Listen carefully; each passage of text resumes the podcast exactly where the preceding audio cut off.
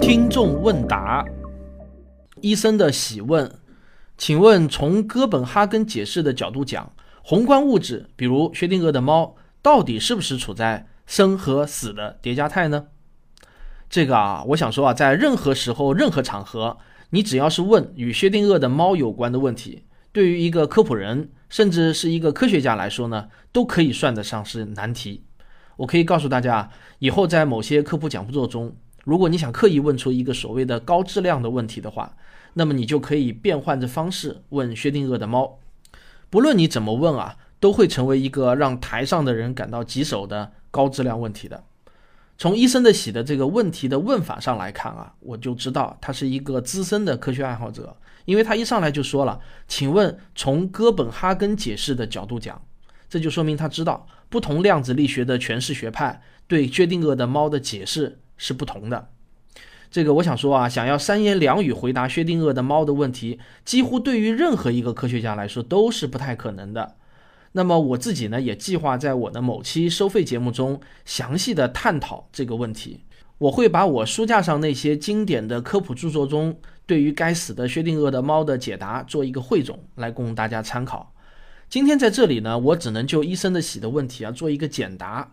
很多人都认为啊，按照哥本哈根的解释，在没有观察之前，猫就是处在生和死的叠加态的。其实呢，这是一个普遍的误解，因为波尔本人就明确表达过，盒子在被打开之前，猫早就不是死的，就是活的了。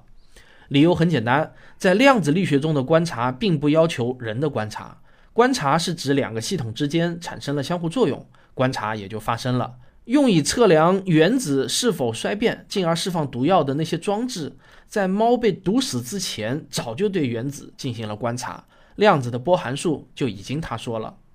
其实，在我看来呢，薛定谔的这个思想实验啊，还存在着一个问题，就是薛定谔说，如果原子衰变，那么就打开机关释放毒气；如果不衰变，就不打开机关。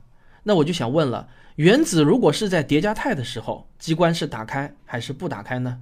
这个前提可不能省略啊！在哥本哈根诠释中，量子的叠加态也是一种非经典的状态，它是 A、B 之外的第三种状态，你不能置之不理。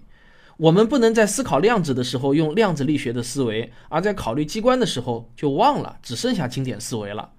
从机关到猫这个过程依然是经典的过程。所以猫的生死啊，依然还是经典的，这是我对这个问题的简单答复。当然，薛定谔的猫远没有那么简单，要讲的事情还多着呢。欢迎大家订阅我的收费节目，我会穷尽我的脑力继续挑战这个难题。听众皇马忠实粉丝问：黑夜为什么是黑的？他说啊，因为如果宇宙是无限的，那么无论我们朝夜空的哪个方向望过去，目光都应该落在一颗恒星上啊。夜空也应该是亮的，求解释。这个呢是一个古老的问题啊。德国天文学家奥伯斯在1823年就提出了这个问题，在天文学上还专门有一个术语叫奥伯斯杨谬。如果你想深入了解这个问题的话呢，可以在网上以奥伯斯杨谬为关键词搜索一下，就会出来很多详细解读的文章。我相信这些文章啊，足以解答你的疑惑。那么我在评论区看到已经有很多小伙伴给了你答案，说的呢其实都挺好的。其实最简单的一个回答就是，我们的可观测宇宙不是无限的，可观测恒星的数量也不是无限的。那么你刚才问题的前提也就不存在了，自然呢也就没有了这个问题。听众 FBI 金问。呃，他说啊，您之前说过，在很久之前呢，地球上一天是二十一个小时，而现在是二十四个小时。质量越大、体积越大的物体会把空间弯曲的更大，所以呢，就把时间改变的越慢。那是不是说明地球在慢慢变大呢？啊，这个虽然你的想法是错的，但是这种把学到的东西运用到具体问题中的精神是值得肯定的。过去一天是二十一个小时，现在是二十四个小时。那是因为很久以前地球转的比现在快嘛？我们在这里所说的天啊，就是太阳东升西落的一个周期。因为太阳对地球的潮汐锁定效应，会使得地球的自转速度一点一点的变慢。终于会有一天啊，这个到底会是哪一天，我也没有查过。我估计怎么着也得几亿年或者十几亿年以后吧。地球呢也会像月亮一样，永远只有一面对着太阳的。到那个时候啊，就真的是一面是焦土，一面是冰封世界了。只有在晨昏交界线上，可能存在着生命了。听众今天不上班问，他说：“都说宇宙在膨胀，那地球和太阳的距离为何四十六亿年来没有变化呢？”这个问题的答案其实很简单，因为我们所说的宇宙膨胀啊，是宇宙的大尺度结构上的。这个大尺度要大到什么程度呢？我也没有查到非常准确或者确切的数字啊，或许也根本就没有一个确切的数字。但估计呢，大约应该是在几千万甚至是一亿光年这样的一个尺度，这是一个比较模糊的约束啊，只表明一个数量级。那么我们发现啊，在所有互相距离超过一亿光年这个数量级的星系呢，都是互相远离的。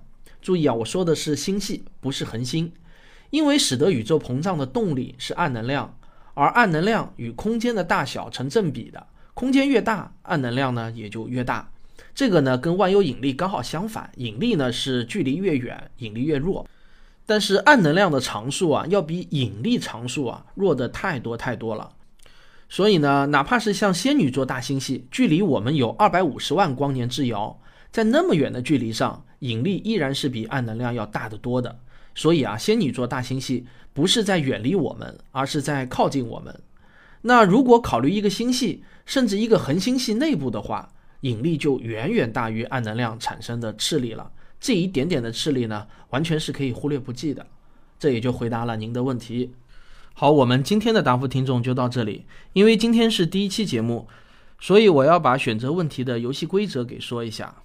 我今天这一期所回答的问题呢，都是从我最新一期《科学有故事》的正片下面的评论区选出来的问题。那么以后呢，我也是这样。我一般来说呢，只会选择最新一期正片节目下面留言的问题，而不会去翻过去的那个老节目下面的留言的问题啊。这个也请大家理解一下，我没有这么多时间和精力，然后去不停的去往后翻，看有什么新问题冒出来。